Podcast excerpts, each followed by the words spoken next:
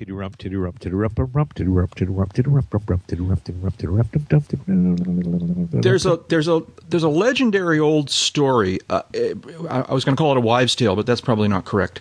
Um, yeah, not the guy that told it was a bachelor. So. Yeah, um, it and, talked, and it was in a bar. So yeah, you, you just no, no, no, no, no, no. It talked about some sort of experimental uh, aircraft fighter jet. I think was the version I heard uh, that had a lot of fly-by-wire controls in it.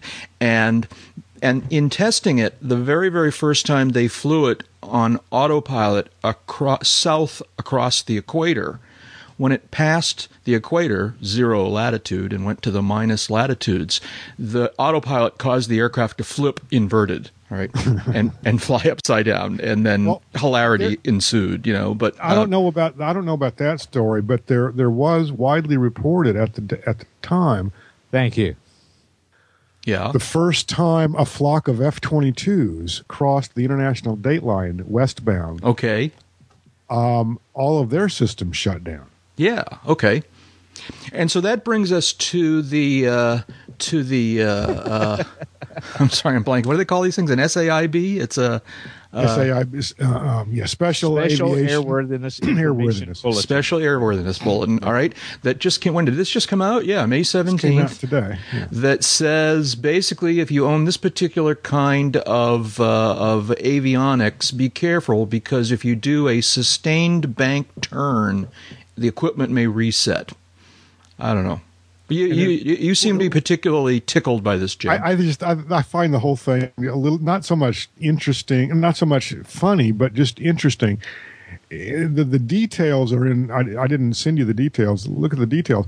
The conditions yeah. that may initiate this reset occur when operating in regions where the Earth's magnetic field vector is close to vertical, for example, northern Canada, northern Russia, and Antarctica. Oh, no, really? Okay, okay. That's, yeah. Uh-huh. The, re- the reset may occur after thirty seconds of turning. thirty seconds of turning. In other words, it's standard rate turn, t- standard two-minute turn, ninety-degree turn. Right. Okay. The reset may occur after thirty seconds of turning when bank angle exceeds thirty-five degrees and speed is greater than one hundred fifty knots. And you're patting your head and rubbing your stomach. Exactly. If the reset occurs, it results in a temporary loss of altitude, I'm sorry, attitude and heading, typically not la- lasting longer than forty-five seconds. forty-five seconds, so it's no big deal. You know, it's just, just an eternity. Yeah. Um, so, I don't know. More or less. This is just... Uh, I, I, yeah, I, I'm loving this idea. Night I M C over Antarctica, and I lose well, attitude and heading reference for forty-five seconds. Well, well I'm, just, I'm just trying to figure out the A, you know, who discovered this, which yeah. I, you know, I'd like to have a That is a good one, yep. Yeah. B, um... what is it about the software? And apparently, this is software. It's not uh, um, uh, hardware. Uh, what is it about the software that changed all of a sudden that this is a problem? Or is this the first time, you know, this is something that's deeply embedded in the in the original code, and somebody finally flew one of these so-equipped aircraft into this geographic area and discovered this issue? I, I'd really like to know. Yeah. Well, and it, it and it does refer to a specific A HARS, attitude heading reference system uh, hardware. Right. That's that's it's the sensor the software, hardware. Yeah. That's, it's the software. I, I take it the same way Jeb does, that something about the way the hardware is sensing uh-huh. what's going on is confusing. I think I to think the it's software. more. I think it's. It sounds like to me more of a math error because they're talking about you know. Not one point oh or not even two point oh versions of of the hardware. I'm sorry, of the software in in the uh, airworthiness bulletin director, the uh, the targeted systems. Uh, I don't see that the, the, the hardware itself has, has changed much. I think we're talking about a software revision. I, I do too, but I'm, what I'm saying is that there's something in what the software is reading off the sensor mm-hmm. that confuses it. Right. Uh, the sensor's the same. The software versions are two point one to three point oh two, and on the helicopter version of the sensor ver- software, only software version three point five oh. Mm-hmm. So, yeah, I think you're on the money there. But it, it makes me wonder if there's not something in the sensing resolution of the device that the software update mm. no longer reads correctly. Okay, so you have an Earth, uh, the Earth's magnetic field vector is close to vertical. Okay. Yeah. So. Oh, okay. Yeah, yeah, yeah. yeah. All right. Isn't it? I guess. Oh, I, I see what it's saying. Okay. The the the different the angular difference between the north and south poles is not very great. Does that make right. sense? Yeah. Uh, yeah. Okay. Based on based on on your location. Yeah. But if you look at it, if you look at a map of the magnetic field of the Earth, yeah, you know, it's like these D slices of a uh, that make the the letter D, with the vertical part going through the Earth's core from the North Pole to the South Pole. And then it curves around almost parallel to the Earth's surface till it gets to the opposite pole. Then it curves almost vertical. Right, and it dives yeah. into the into the magnetic pole. Right, right. Yeah. They don't actually converge down there. There's just kind of a dead hole there. Huh. It was always kind of intriguing to watch a compass that's flying over the North Pole or the South Pole, trying to figure out which way to point. Oh, yeah. Because at I, some yeah. points it starts trying to point down. Right. Right. Right. Yeah. Yeah. So I like the recommendation. So, the recommendation yeah. is basically, doctor, it hurts when I do this. Well, don't do that. Exactly. Is, is basically the recommendation. All right. It says in well, the effect, in the affected regions, the F A A recommends that you refrain from operating at a bank angle exceeding thirty-five degrees. That's what it says. Or, or if it, more if it hurts when you do seconds. that, stop doing it. Yeah, right, yeah.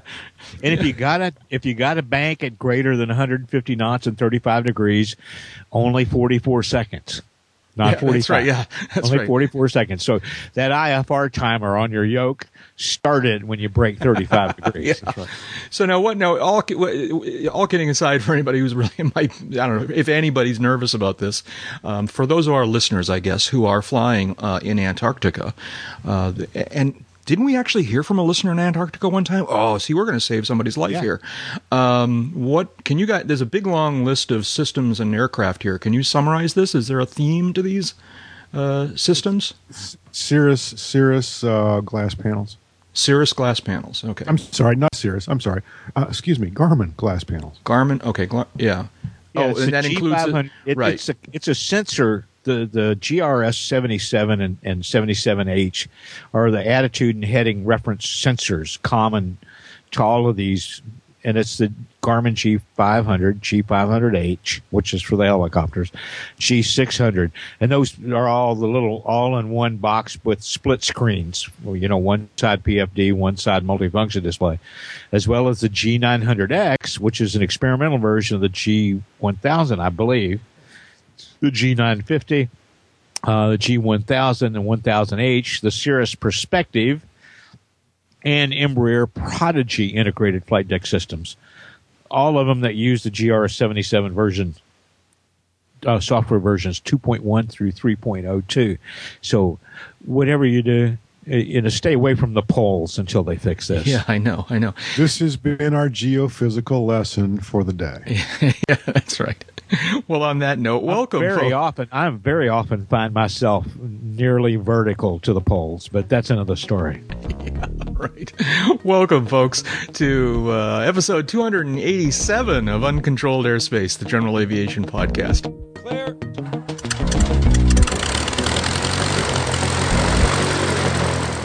We're going to be hearing a little bit of background noise throughout the day, but it's just airplanes, so it's not it's, it's not really noise. Good background noise. That's yeah, right. This That's is right. this is the best seat in the house. That's right. We got skywriters now. We got skywriters. We got skywriters now. Sky now. It, does that say U C A P? I can't. It's got a runway in the front yard. And you're on site, clear land. Turkey National Ground. Good afternoon, sir. Taxi via Foxtrot and Delta.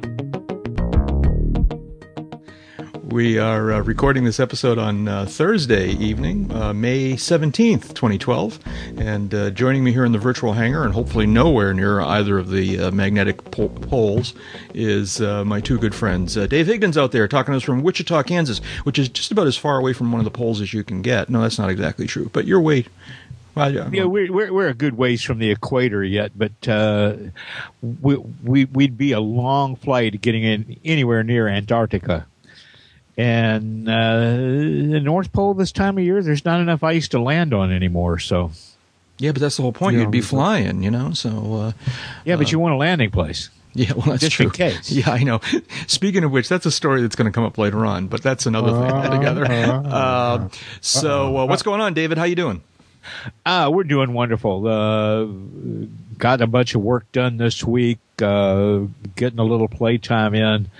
Uh, this is the least intense week of my month, and we're kind of enjoying that. That's cool. Before it ratchets back up again in a few days. Yeah, so. I've got the same luxury and the same problem. Yeah, yeah. And and looking forward to next weekend, which is uh, Memorial Day. And uh, not next week. And, and watching those thirty-three cars line up at the Brickyard in Indianapolis. And, is next and, weekend indeed Memorial Day? I think not this coming weekend, but next. Not yeah. this coming weekend, but yeah. the next one, yeah, right? That's what I thought. Yeah, that's what I thought. yeah. yeah. So, that other voice out there is my other good friend, because uh, I only have two. Uh, Jeb well, Burnside is out there talking to us from somewhere near Sarasota, Florida. Hi, Jeb. How you doing? I got to be good to you guys because you're all I got. Jack, the day is young. Yeah, that's right. Yeah, I don't know what that means. You mean I'm going to end the day with more or less good friends? I don't know. I, I'm not going there. I oh, just, okay, I'm all right. How you doing, uh, Jeb? What's going on? Uh, I'm doing well. All right. Um, productive week. Uh, we- weather's finally good. It rained like nobody's business last night. Oh, really? Good. good. Uh, finally, we got we got some decent rain down uh-huh. here, but you know we got a long way to go. Uh, but it's a great day, and uh, getting some stuff done, taking names, kicking butt. Yeah, cool. Now there's there's a subject that's been verboten. With you, yeah, it's, for, it's still it. It's still it is. Okay, all right, never mind. We'll come back to that later on. Okay. Yeah, no, just still it. Pretend I didn't talk about that. All right. You know, you control the vertical, you control the horizontal. I know, but you know, I like to tease, uh, and yeah, uh, I've heard that about you. Yeah.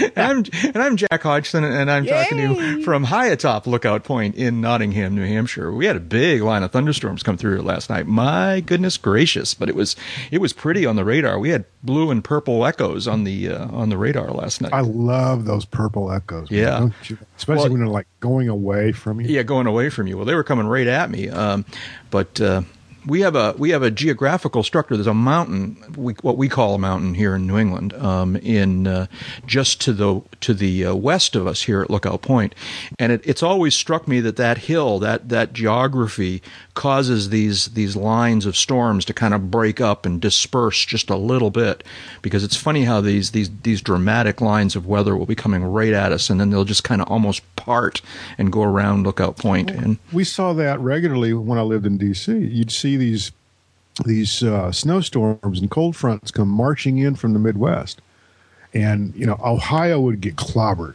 Mm-hmm. Okay, Ohio's got two feet of snow. And the thing hits the Blue Ridge Mountains, and it goes northeast.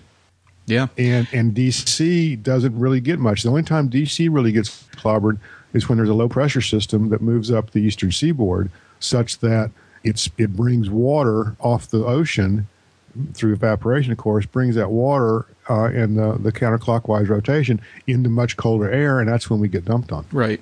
Didn't you tell oh, me th- what a treat it is to be there when that happens? Oh, yeah. yeah. It's an experience. Oh, man. Jeb, didn't you tell me uh, all right, we're talking about weather again. See, I, t- I promised myself we weren't going to talk about weather. Real quickly, Jeb, didn't you tell me one time that there's some, I don't know if it's even just sort of an urban legend, but there's something about the Tampa Bay area that causes the hurricanes to divert or something like well, that? Well, there's, I think it's more of an urban legend than anything, but um, so So the supposition is that this area of, of Florida has never really been hit head-on um, by a hurricane, mm-hmm. to at least in recorded history. Okay, or, and they think that's some, why some nonsense. I don't. I, I don't even know A if I've got it right.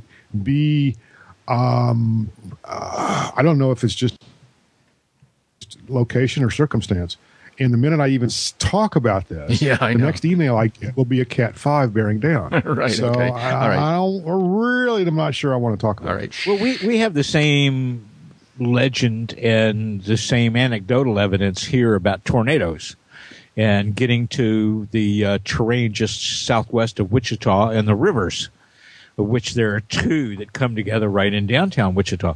Uh The uh, tornadoes that we get tend to wobble a little bit more east or a little bit more west when they get to that same area down right. there. We had that example again a few weeks ago. Right. You were telling us about that. It wobbled and it was coming right at your house, and then it veered southward, right? Yeah. It, it would, yeah. It veered a little off to the east, uh, and it went up the track that one, one uh, storm had followed twenty-one years earlier. Fortunately, this one wasn't as severe. It didn't stay down as long. But there's so much stuff about the micrometeorology and the interaction between terrain uh, and and uh, the right. micrometeorological uh, uh, effects of, of of weather that we don't yet understand. It's going to keep guys busy arguing about this well, for centuries. And and you know, even if even if it's, if it's like say shall we say non-repeatable, you know, there's also this the school of thought. All right, this happened. It was a disaster. Um, the chances of it happening again in our lifetimes or our immediate future are nil. Mm-hmm. You, you yeah. could say the same thing about Afghanistan after after the Russians left uh, in the eighties. So uh, you know, hey, great, let's let's move to Afghanistan. It's a great place. You couldn't imagine another superpower invading the place and shooting it up. It'd have to have you know, more sense in, than that. In our lifetime. Yeah, you know? I know. Okay. There you go. And, and right. they should be able to put that into a meteorological program somewhere. That's right. Yeah, I mean, you know, yeah. Well, so, they, yeah. Or so, beat them with meteors, one of the so, two. So, you know, you, you tell me. You know, give it five, ten years, of course, but yeah. wouldn't Afghanistan be a perfect place to relocate? Yeah, I know. Right. Well, there we go. We've broken two of the rules. We talked much about weather, and we talked about politics. Let's move on. um, uh, I came across a cool picture. This is uh, this is the first uh, item on the list. Is a, a a photo, very very high resolution. At least it looks to me very detailed picture of. Oh, it it is. I know the camera. Yeah, yeah, yeah. Uh, of uh, of what is uh, is captioned to be a, a seven forty-seven. Um, uh, a seven forty-seven S P. W- S P. What's special about an S P? It's, it's a shorter fuselage. It's the, it's the fastest of the seven forty-sevens. It's a much shorter fuselage. It was originally designed for short haul, high density operations in Japan. Mm-hmm. And uh, according again, according to the caption, this is a, a seven forty-seven that belongs to Iran Air. Okay. Um, and it's uh, an old airplane. Yeah, yeah. And yeah, they don't uh, make 'em at all anymore. The photographer uh, got a, a jumpsuit ride apparently, and uh, took this picture. And in the caption, uh, and, and so the two things I found notable: one is it's just a cool picture. Um, you can kind of really see how much instrumentation and and and switches and knobs and buttons there are here. It's it's very cool. Uh, the other thing is that uh, the caption says. Let's see now. Uh, to say I'm thrilled to visit the seven forty-seven S P cockpit in flight in twenty twelve is an understatement. The captain did the unthinkable. He pushed the plane to the fastest speed possible, Mach zero point eight eight four, during my cockpit visit to show me what the seven forty-seven S P can do. And here's the part I liked. He said, in parentheses, he says, mind you, we were against the wind, too.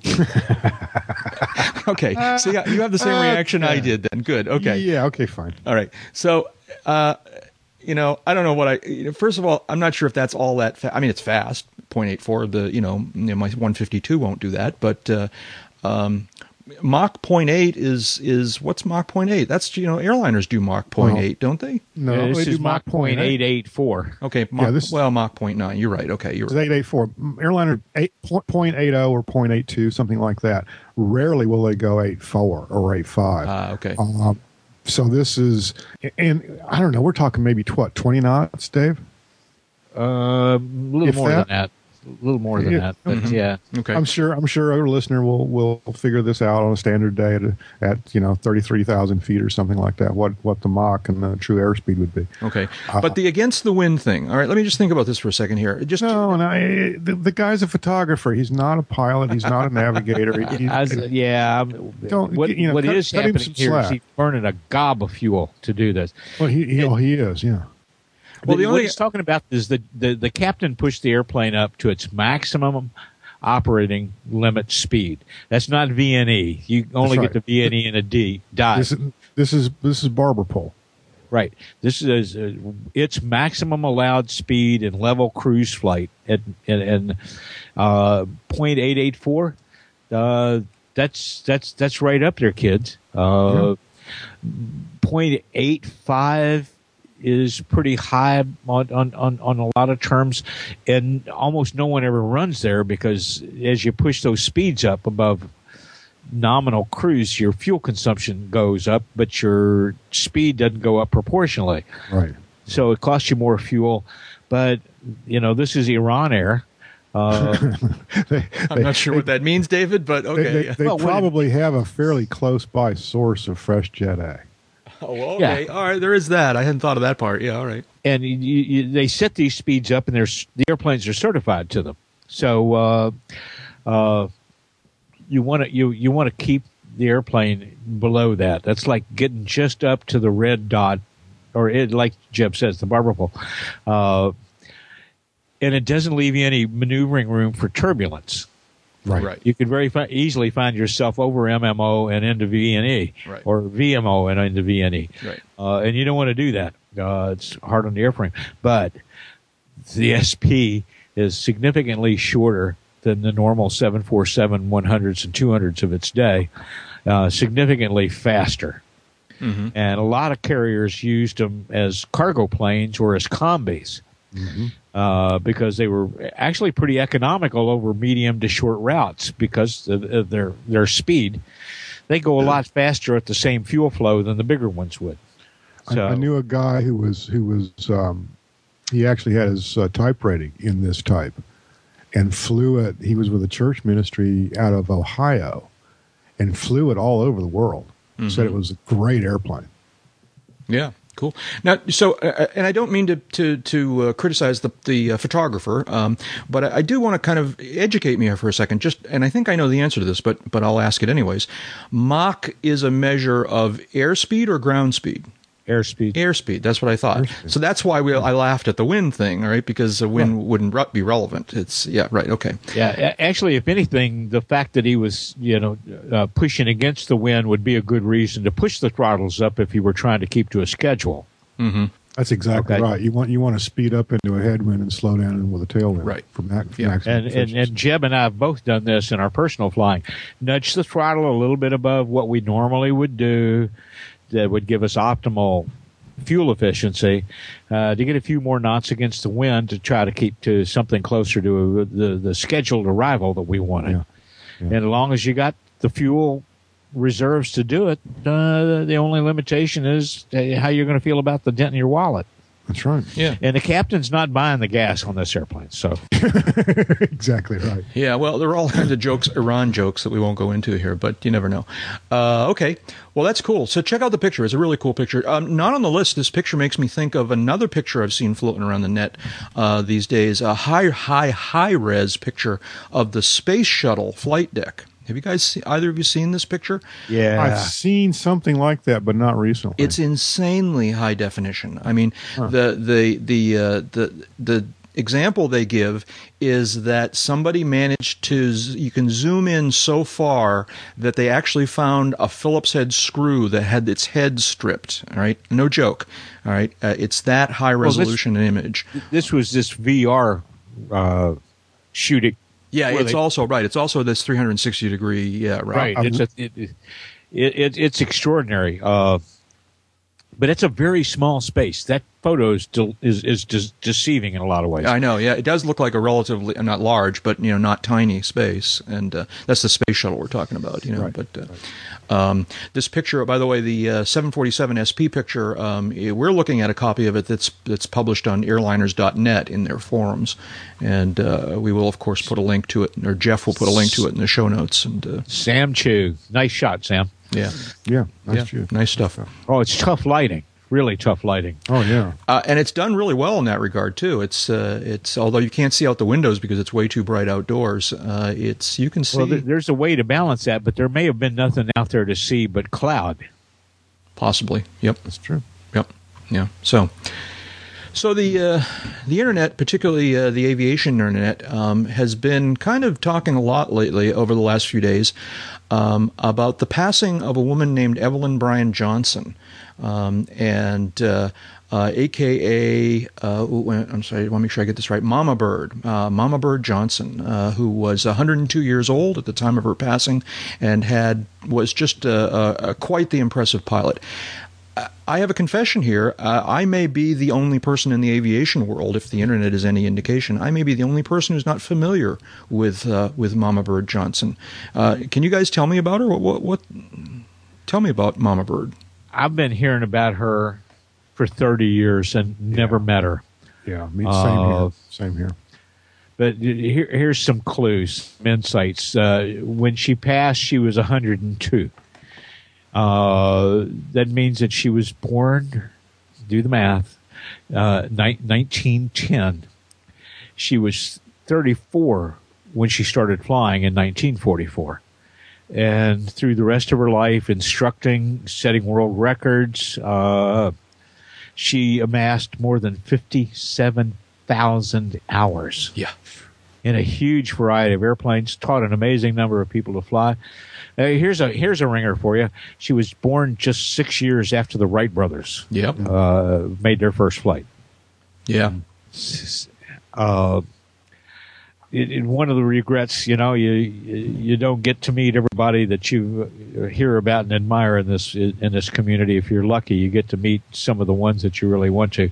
I never got to meet Mama Bird, but I sure heard a lot about her over the years, particularly when I was back at A O P A. Yeah, according the to this, flight time is about seven years mm-hmm. of life. Yeah, very very cool. Off. It this proves my point. There you go. Exactly right. Exactly right. Uh, we're reading from the uh, an N P R uh, uh, dot org uh, story. Um, another uh, uh, item here from the story is uh, she uh, again. This is by her, according to the story. It says by her own estimation, she trained some five thousand pilots, uh, yeah. including uh, many who are today flying commercial jetliners. Um, She told an N P R reporter that two of them turned out to be vice presidents of U S Air. One of them was a thirty-year pilot for FedEx. She goes on. Um, uh, seems like quite a person. Uh, seems like she uh, made a great impact on aviation.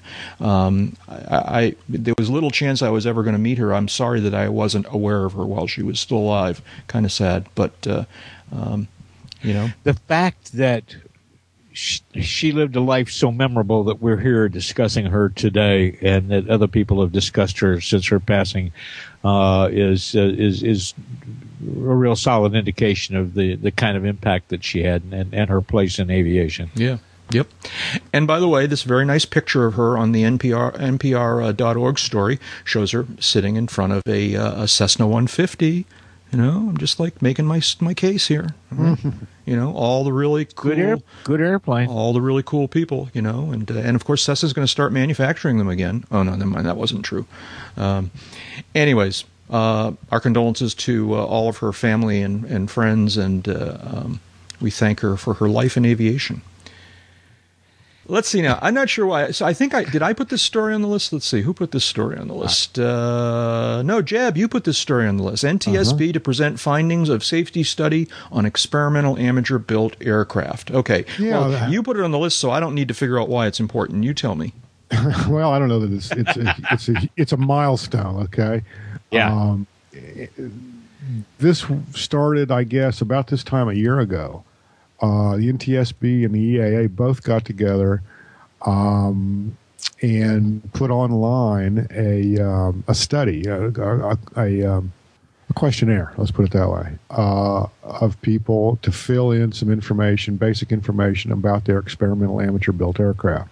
And an experimental amateur-built is is the F A A's term for, for your basic home-built. It could be um, um, a Breezy, it could be a Lance Air four P, and everything in between. So the N T S B has been concerned about uh, safety among the uh, experimental amateur-built community for some time. Um, if you look at the accident statistics, um, flying an experimental amateur-built aircraft uh, is statistically riskier than doing so in a certificated airplane aircraft. Um, what that means, why it exists, why it is. Um, Uh, the N T S B is trying to figure that out. They collected some basic data, again, with the, with the uh, help and cooperation of, uh, of E A A. And now the N T S B has today announced um, the board itself, the National Transporta- Transportation Safety Board itself, will meet later this month on May twenty-second uh, to consider the findings, consider a draft uh, um, um study that they're they're calling it basically uh, results of that questionnaire. Uh, it'll be interesting to see what they have to say, and I'm sure this will be a topic uh, going into the summer and going into Oshkosh again this year, just as the, the survey and the questionnaire it was uh, the questionnaire and the survey were uh, uh, topics last year. Do, do I mean, you mentioned we, this was motivated by, by N T S B and E A A. Do, do we have some, some sense of? Well, I'm what, sure it was motivated by N T S B. E A A participated. Uh huh. What? Where? Where does this come from? I mean, do they are they do they have good motivations or suspect motivations or? or? I think in their heart of hearts they have good motivations. Mm-hmm. Um, and. From all uh, appearances, those motivations are motivated or are, are engendered uh, by um, you know statistical uh, evidence. Mm-hmm. Um, what do they recommend we do about it? Right. That okay. Is the question, and, and it's not like the, the industry itself hasn't been trying to to um, um, lower these accident rates.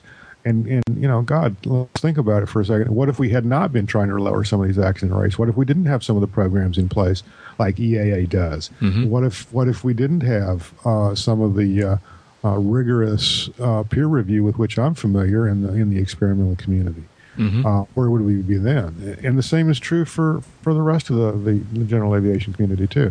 It's not like we've been standing still. Are there are there other things we can do? Sure. Uh, there probably are. Let's let's you know. It never hurts to have good data and, and to interpret it. But without seeing what the board might recommend or might consider recommending, I, I really don't have much else to say. Yeah, David, anything you want to add to this? Well, for most of its history, the N T S B was the most apolitical organization inside the Beltway, and it, I, I, largely remains that way to this day. But that's not to say that uh, popular cause or concern can't make one area of aviation or transportation a little more interesting or a little more uh, attractive to look at than another. Uh, I don't look at this as one of those. I, I, I think this is this is not a new issue. No. Uh, this just didn't come out of the blue since Deborah Hertzman took over the N T S B uh, chairmanship. Uh, We've known about this track record issue uh, going back a long time. So uh, if they can come forward with something that advances the cause of safety and is actually helpful, uh, you know, all for it. Uh, if it's going to wind up with a bunch of uh, unreasonable recommendations that the F A A will never act on and no one will ever consider, I don't expect that, but that would be yeah. disappointing. Yeah, you know, it's an opportunity for everybody here. Um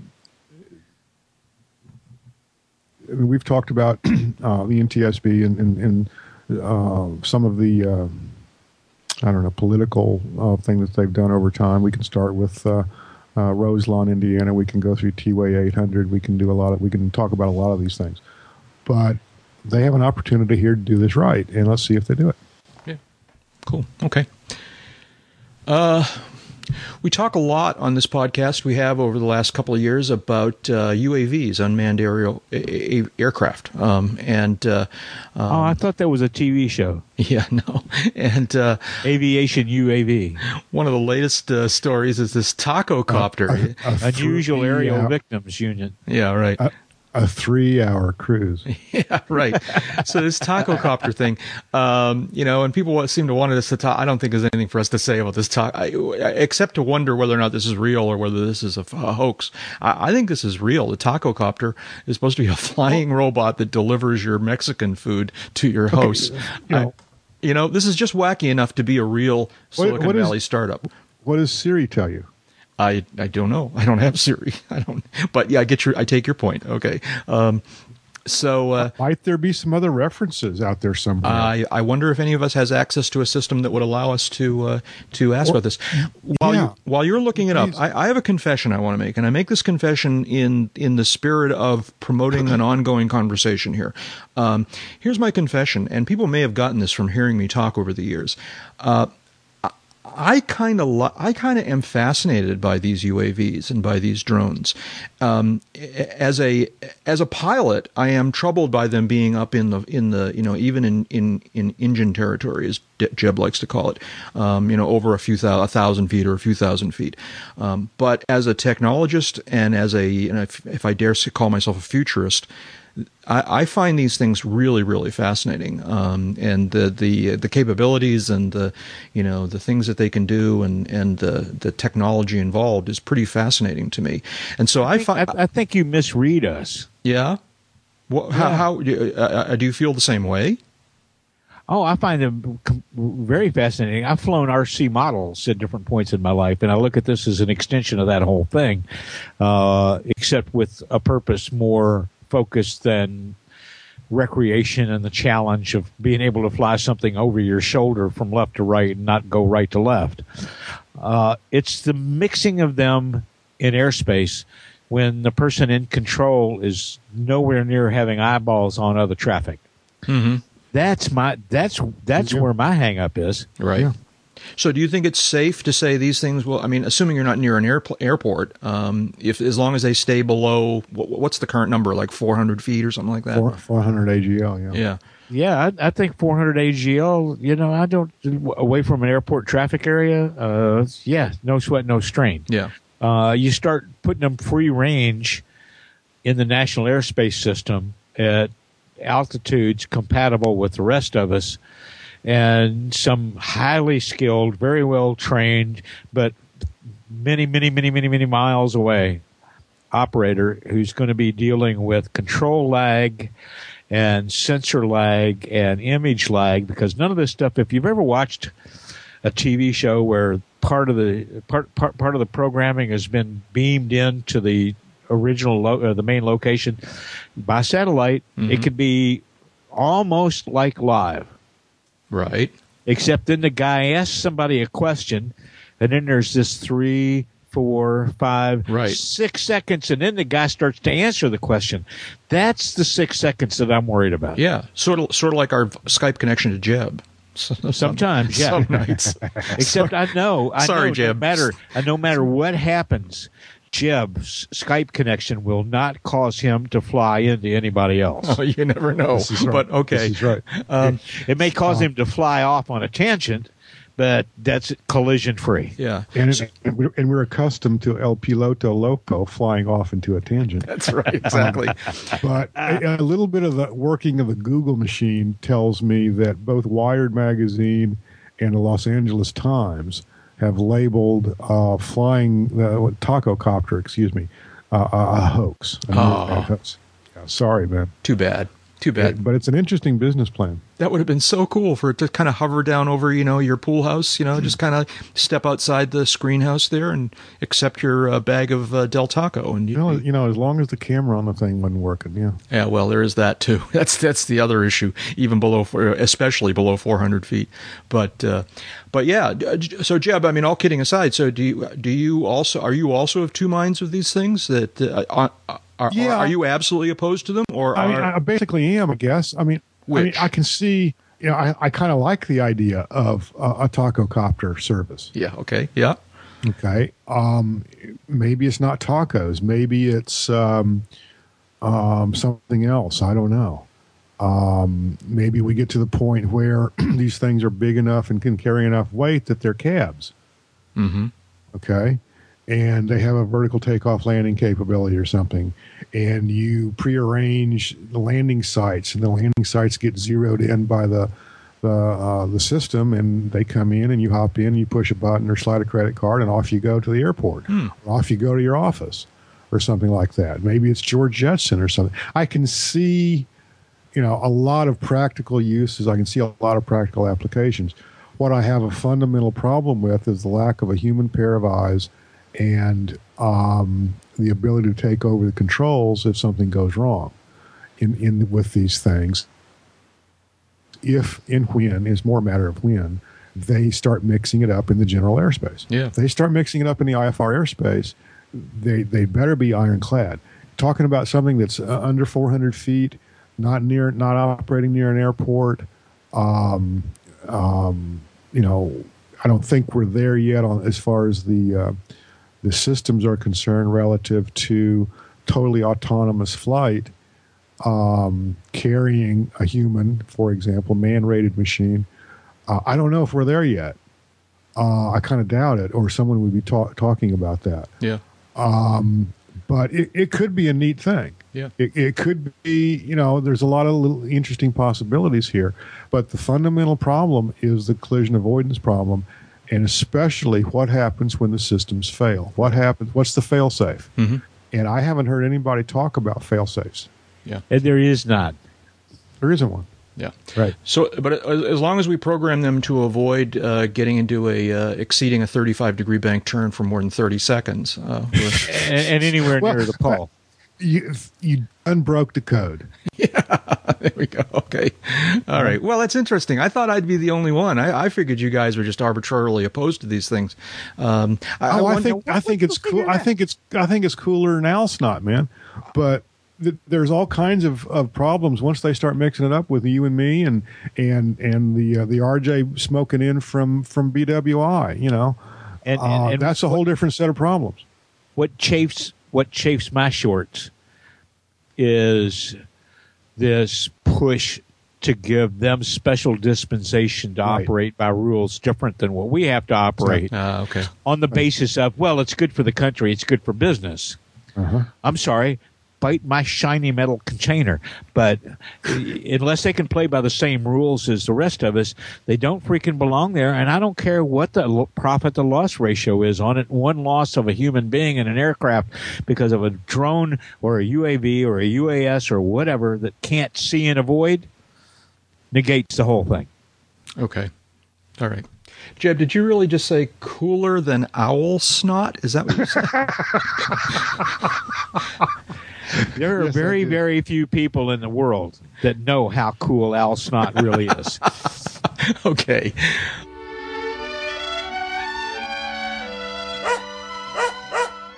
Dad, here comes Lassie. I wonder where she's been. Hey, girl, what's wrong? Timmy, what's Lassie saying?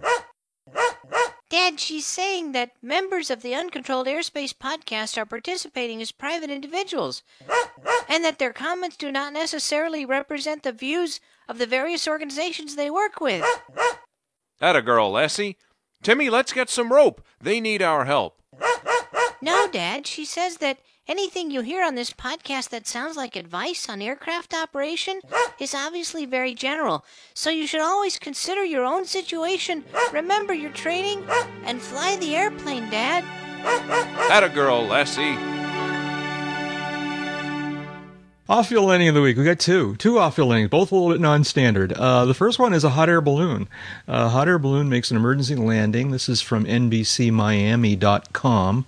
Oh, I'm looking at the mobile version of the page. I don't know. Lord knows what it's supposed to look like. Anyways, a hot air balloon made an emergency landing on a residential street in Boca Raton Saturday morning. This is from uh, a while ago, a couple weeks ago. You know, um, it's funny how different balloon emergency landings are than airplane emergency landings. Yeah, I know. It's, well, you know. You know, it's unlikely the airplane is going to end up draping a house, is what we know. And uh, on the other hand, most balloons don't have much forward velocity when they make an emergency landing. Yeah, they'll probably have more vertical than, than horizontal. Yeah, right. Jeb? I, th- I thought we had a rule that the off-field landing of the week had to be a fixed-wing airplane. I, n- no, I don't think that's why. Huh? When, when did we ever make that the rule? I don't Dave, think so. What know, was it what, again? What, The, the off-field landing of the week has to involve a fixed-wing airplane. I, I don't remember that rule. Me neither. All right, let's let's turn to the judges. Judges, where are they? Oh, the East German judge is waving a flag. Oh, never, never mind. Never. No one. A balloon grazed the roof of one of one home before landing on the grass. The T V station reported no one was hurt in the incident, and one resident, Scott Liberto, uh, even caught the fiasco on his video camera, the report. Fiasco. Yeah, I know. That's what the story I did, said. I, I do understand the pilot came down with a case of shingles. Yeah, oh, okay. All right, so... Uh, who, congr- who invited him again? I know, huh? So uh, so this is the first one. Congratulations to the operator pilot of this uh, hot air balloon for... Uh, and it doesn't say... what the cause of what what the nature of the emergency was, and was this just he was done for the day, or did was he losing lift and had to? Uh... There's always the uh, common emergency with fixed wing aircraft known as fuel exhaustion. Yeah. Okay. Okay. He, he was out of propane, is what you're saying. I'm, I'm not saying that that's what happened. I'm just saying that if that's what happened. Uh, that will be an emergency landing because you will lose uh, control over your vertical vector uh, you're already at the mercy of the horizontal vector. That's called wind. Uh, but the vertical vector is wholly dependent on generating enough hot air to counter gravity. And unless you got a basket full of politicians, you run out of propane, you're in trouble. Yeah. All right, Jeb, so this second off-field landing of the week is, in fact, a fixed-wing aircraft, but somehow I think you're going to object to this one as well, all right? Uh, this is an off-field landing that, that happened, uh, like, sixty years ago. Uh, it happened... Yeah, yeah. Let's, let's further define the rules, okay? okay. The off-field landing of the week has to have occurred since the beginning of... This podcast. This podcast. Uh, okay, okay, that's good. That's no, no, no, at least no, no. within our lifespan. But. This is a cool, kind of sad story. It, oh, it's a great story. Yeah. It's, great. It, it's not an off-field landing of the week. This is from the tele- telegraph dot co dot U K website. Uh, a World War Two plane found frozen in time deep in the Sahara.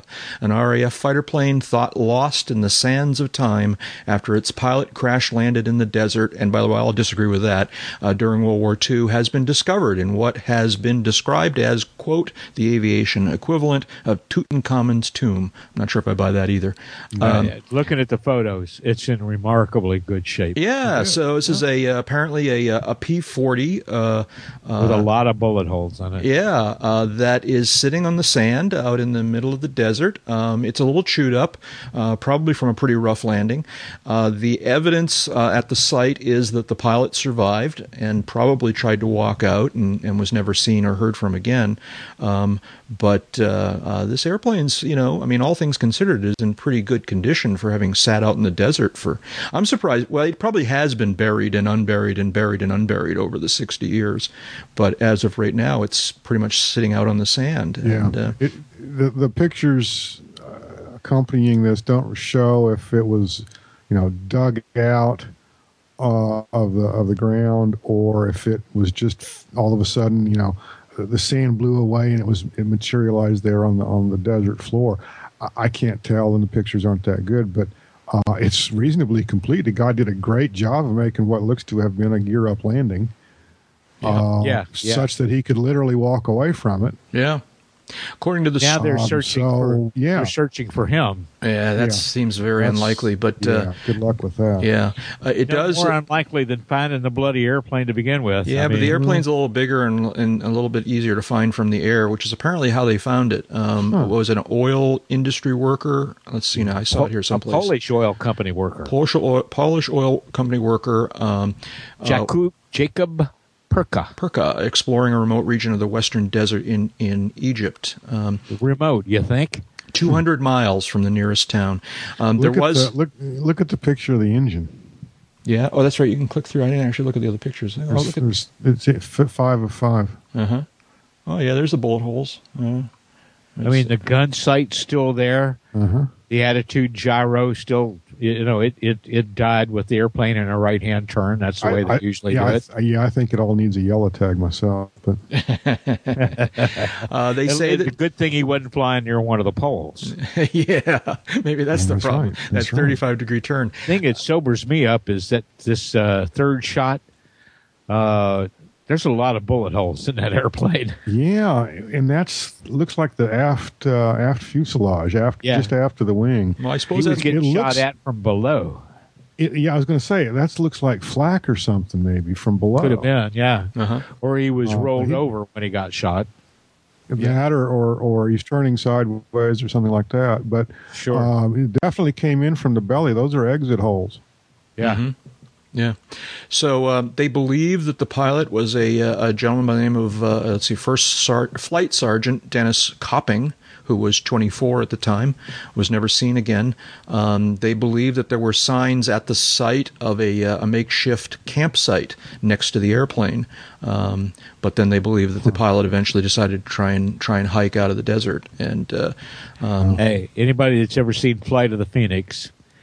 You know, get kind of a clue to how remote that, that can be. The fact that this puppy sat out there for over sixty years without being discovered mm-hmm. tells you something about how remote it is, because I don't believe this thing's been buried up above a tail fin and unburied.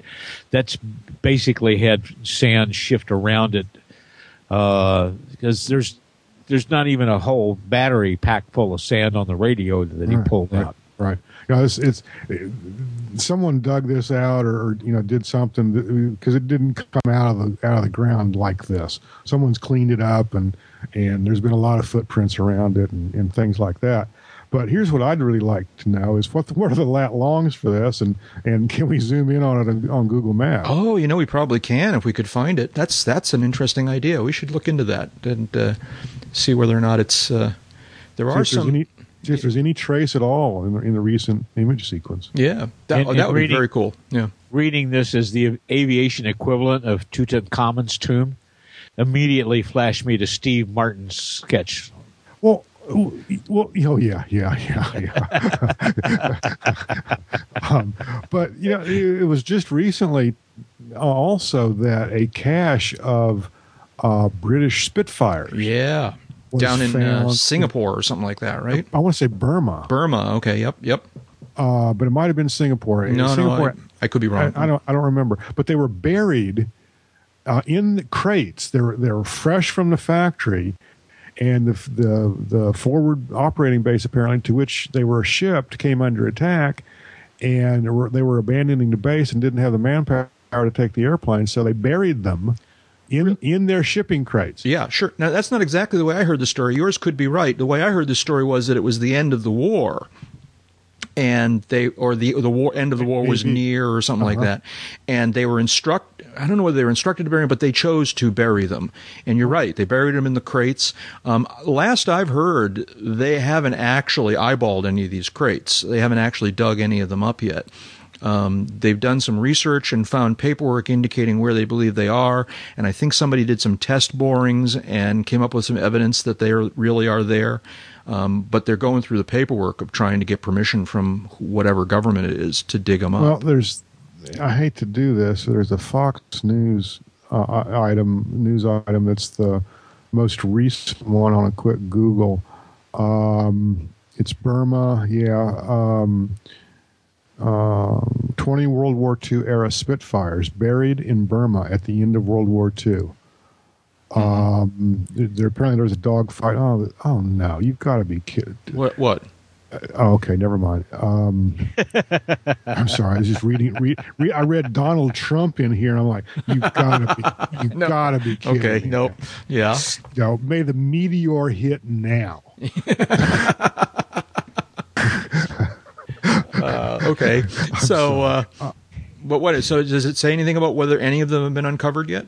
No, not yet. It's apparently it's all tied up in, in politics. Right, that's what I had heard. Shocking, shocking. I know, I know. Um, and apparently everybody's stepping up trying to get permission to uncover them, which uh-huh. makes me worry that, you know, some of them are going to be destroyed in the process, and it's going to, I mean. Or they're going to be, you know, the guy who spent fifteen years looking for these things mm-hmm. and finally found them. Yep. Kind of kind of is top of my list of the people who should get them. Yeah, but. Of course, that's yeah, of course that's always the way it works else. out, right? That's yeah. right. Yeah. Anyways, um, what was I going to say? Bur- you know, buried. They were ra- waxed, wrapped in greased paper, and tarred to protect against the elements. They were then buried in their shipping crates, rather than let them fall into enemy hands. Yeah. So there's every every every belief that these things could be in just awesome condition. I mean, just. Uh, yeah, I hope I yeah. hope at least a few of them survive. This would be very, very, very cool. Um, the, the only the biggest problem with the Spits is they had some. David, stop, jump in here anywhere. Um, some of these were, had a lot of fabric surfaces, did they not? The control surfaces, I think, were fabric, Dave, weren't yeah. they? Yeah. yeah. Yeah, but they can be recovered. They're even oh, that, so that can, yeah, that can be recovered. But you know, there's obviously some wood in there and, and, and things like that. But I don't, I don't know how dry a climate Burma is. My my, my impression tells me subtropical. Well, but if they were buried, though, it won't make any difference. True. It'll that's be true. constant humidity and that's temperature. True. That's true. Uh, and there may not be that much wood in them because, uh, for example, Beach eighteen, uh-huh. it's uh, it's a uh, airplane with fabric covered control surfaces, but the structure underneath is all metal. Here's so, here's the pun- here's the punchline in this story. Now again, you know, I, I'd like to see some confirmation. It says the Spitfire Mark fourteen planes discovered. That's at least that's late at least a dozen and as many as tw- twenty. Yeah, yeah, it was very late in the war. Uh, they used Rolls-Royce Griffin engines rather than the Merlins of the earlier models.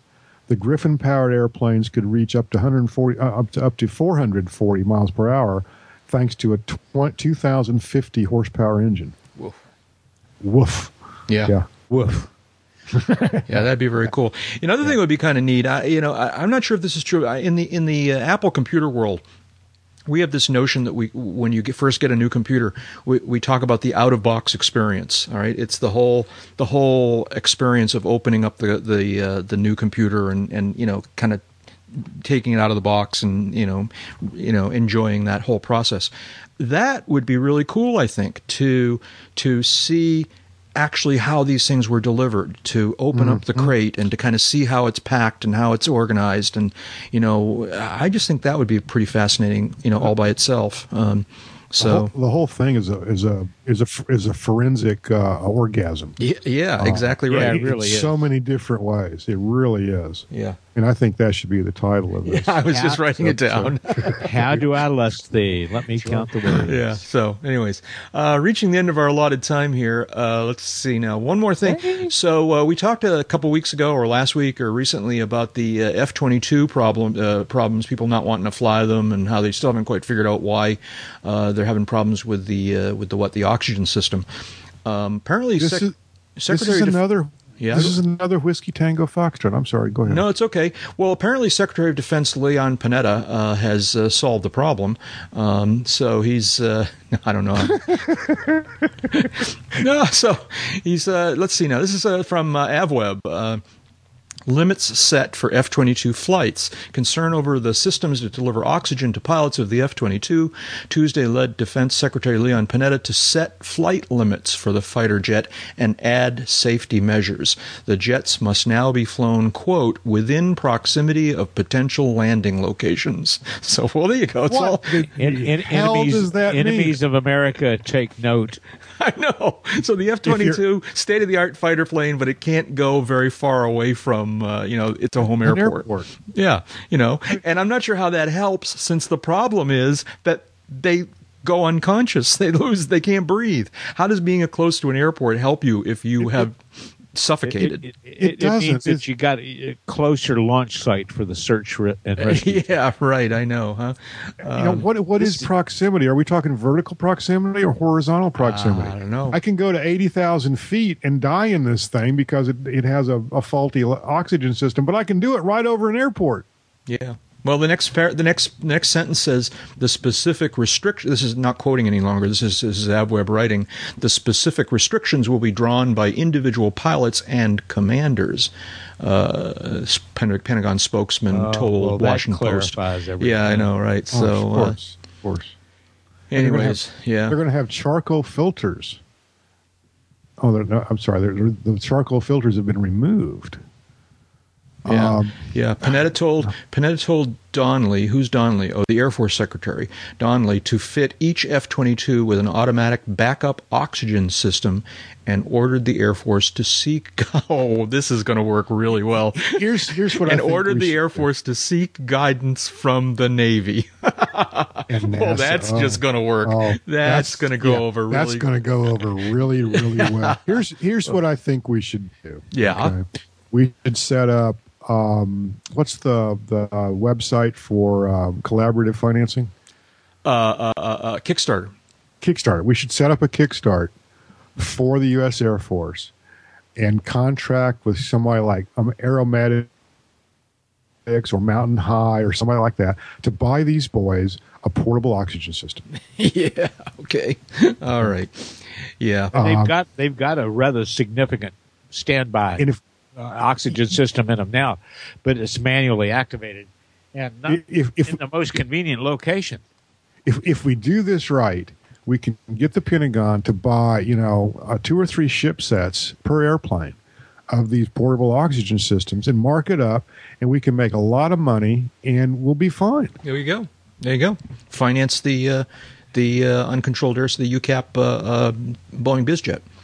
Exactly. Yeah. Exactly. Okay. All right. Uh, Which I'm now thinking is going to be a seven forty-seven S P. That's you know that actually makes a lot of sense. You're right. I think I think we should we'll, we'll put that on the agenda for the next meeting. Two quick listener questions here uh, from uh, listener D J Torrenti, uh, who writes in the forums. He says, I'm flying – he didn't actually say this. I'm kind of paraphrasing a different question, but that's what I'm doing. Uh, uh, if I'm flying a plane that's approved for either Avgas or Mogas, why should I choose one over the other? Can I mix them? Should I? Actually, it varies with the S T C in the airplane. About mixing? Uh, all of the above. Okay. Uh, Let's keep it simple here. We, why? We, we had we had a Cherokee one forty yeah. that had the Mogas S T C. And per the terms of the S T C, we were allowed to fly it on one hundred percent uh, one hundred low lead, one hundred percent Mogas, or any mixing proportion we wanted. And the airplane ran fine on it. I will confess that the more we ran uh, Mogas through it, the less we worried about lead uh, oxide deposits on the spark plugs. No lead, no lead deposits. Ah, okay. All right. I mean, it... it Autogas, Mogas is so much cheaper than Avgas. It's a no-brainer, right? If you can find it, that's the thing. Uh, a number of the fuel suppliers got real paranoid about this, and when they signed up uh, F B Os to be their fuel suppliers, added language that specifically prohibits the F B O from supplying Mogas under any circumstances in any form, even on their own setting with their own trucks. And Mogas went from being really pretty common at a lot of small airports to just disappearing altogether. Hmm. Okay. And there's real there's never been a documented accident or incident. Never.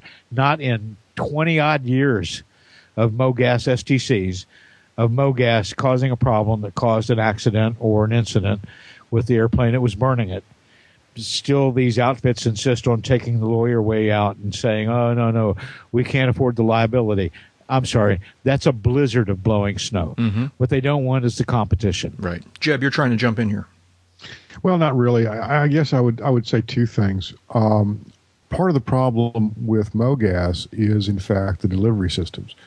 The typical airport, unless um, it has a fairly enlightened management and um, – the resources and the determination to uh, acquire its own Mogas pumps, uh, likely isn't going to get any support from its distributor or a major oil company for distribution of Mogas on the airport.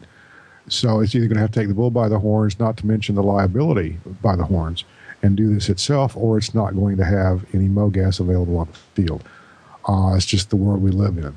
So the the real problem to me with Mogas is transporting it to and from the airplane. Um, you know, get a hundred-gallon uh, tank in the back of your pickup truck and fill it with Mogas and, and, and drive it on to the airport and pump it and all. Okay, fine. If you can even get permission to do that from the fire department, for example. Um, so there's a lot of of of uh, hurdles here, hoops to jump through to be able to do this. The second problem I have with burning Mogas in, in in a lot of airplanes, I won't see the majority, I won't say the majority of them or most of them, but a lot of airplanes, uh, the systems simply aren't designed you know, for, for Mogas. The, mm-hmm. the, the, the gaskets swell, the rubber bladders in which the fuel is stored, you know, develop all kinds of different issues because of the different aromatics. Having said all of that, the other problem, of course, is getting ethanol-free Mogas. Right.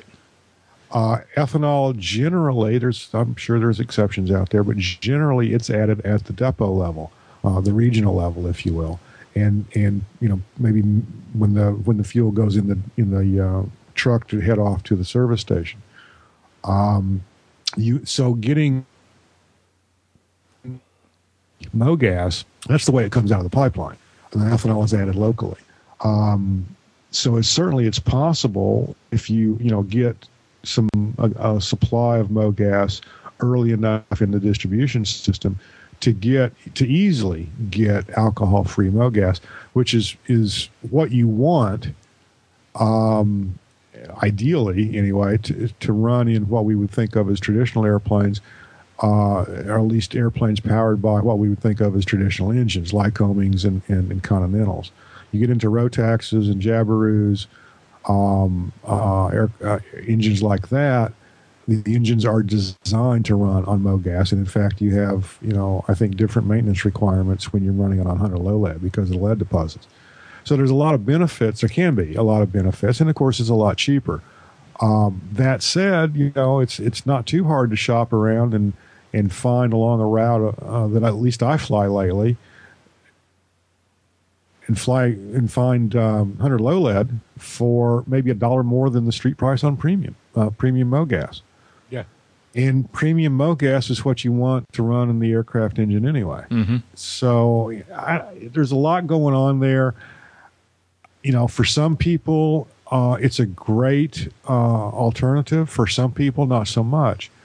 Uh, it all depends on the logistics and what aircra- airplane you're flying and how you're flying it and what you're comfortable with. Yeah. Okay. Um, I think I'm going to push this other listener question for, uh, we'll hold it for next week or some future episode. I'll give you the answer in one word. Okay, what's that? Yes. Okay.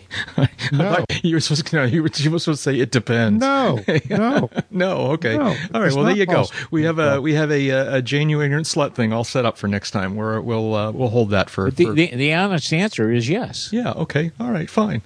Um, shout outs.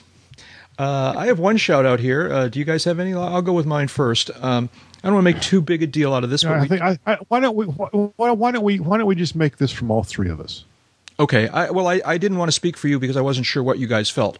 Um, we talked in the past about the fact that uh, uh, former F A A Administrator Randy Babbitt was uh, was uh, arrested and charged with driving under the influence. Uh, that uh, incident uh, led to, uh, pretty quickly to him resigning as administrator, and uh, and uh, you know we, we talked about it. We joked a little bit about it, um, and uh, and and I don't know whether you want to we, say we, we had a feeling that it was not all it was reported to be. Yeah, and, and so I just want to kind of, you know, to close off the story, uh, uh, in the last couple of weeks, uh, that case actually went to court, and uh, charges were dismissed. Um, uh, on apparently, the way it all came down was that uh, there was some video of the incident, perhaps from one of the police cars, that showed that uh, uh, the uh, the the incident that apparently triggered the administrator being pulled over uh, was not reasonable. Uh, apparently, he made a perfectly legal turn onto something or other, some side street or prop- private property or something like that. And as a result, the police uh, were not apparently, and again, I'm kind of summarizing here, I'm kind of doing the Holiday Inn Express thing, but uh, um, they weren't entitled to pull him over in the first place, and that made the whole rest of the thing um, uh, in, inadmissible. The, the, ju- the judge was not impressed. Yeah. yeah. So, uh, so the charges were dismissed. Um, separately, uh, Administrator Babbitt's uh, uh, lawyers indicated that they further had a defense uh, for the administrator uh, should it come to a question of whether he was actually uh, legally under the influence. Um, and so they, they claimed that they th- – th- my point being here that it wasn't necessarily just a loophole and the administrator got off. Right, um, right. It, it's just not clear what really happened that night. Um, what is very clear is Administrator Babbitt's uh, career took a real uh, sudden turn. Uh, and uh, and, and what's, what's clear here is the only person who seemed to have acted honorably was is, is the administrator. Yeah. Right. And exactly. So my shout out would be, and it sounds like you guys are going to agree with me, my shout out would be to uh, wish the best of luck to uh, former Administrator Randy Babbitt, who by every indication, by, by my seeing him from a distance a couple times and hearing him speak and reading about him, seemed to be a, a, a good guy uh, and a guy that was going to help aviation and a guy that was going to help general aviation.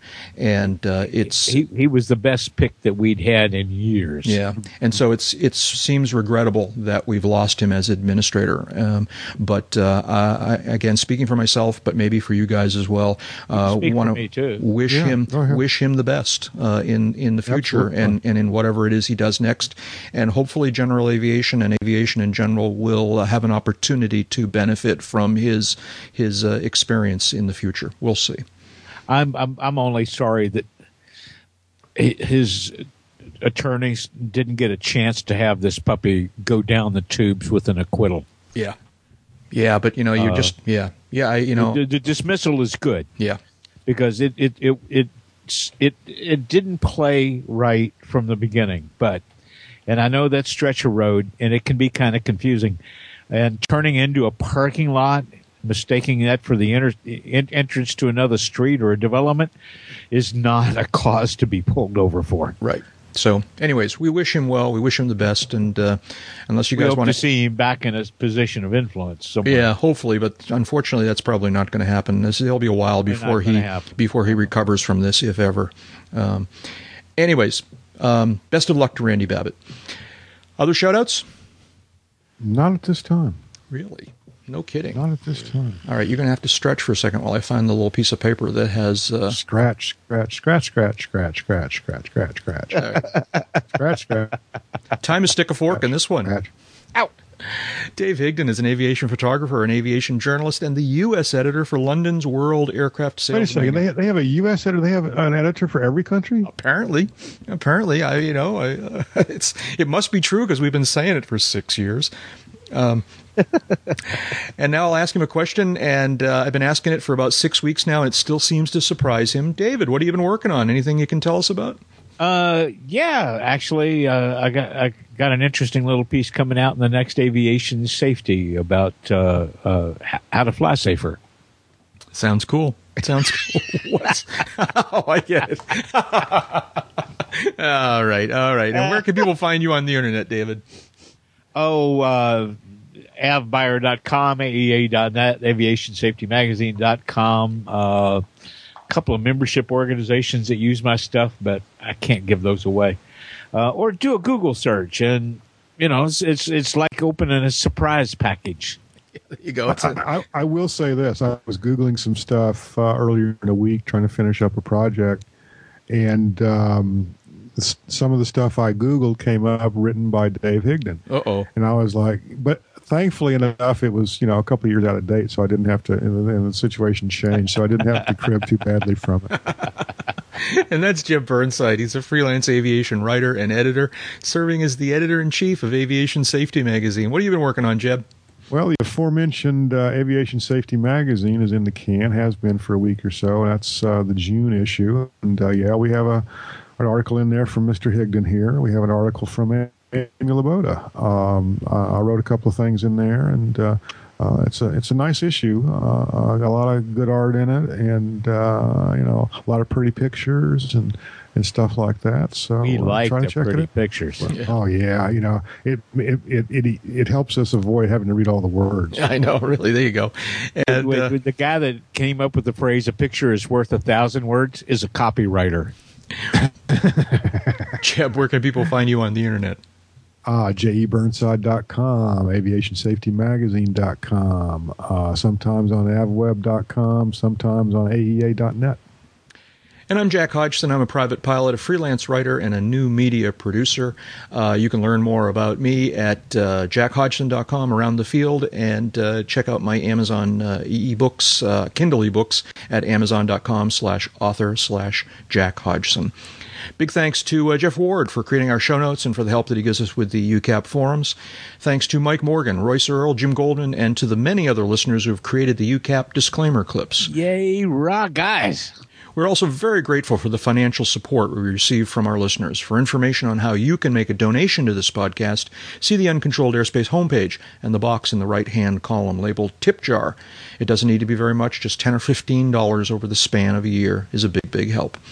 And don't forget, you can visit with all of us at the Uncontrolled Airspace website. You can read the blog, view the forums, check out the wiki, the aviation movies list, the new ratings webpage of fame, and more. All of that is at uncontrolled airspace dot com. David, something you were going to say?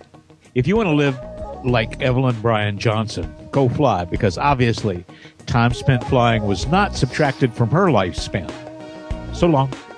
And that's enough talking. Let's go flying. Alpha Mike Foxtrot.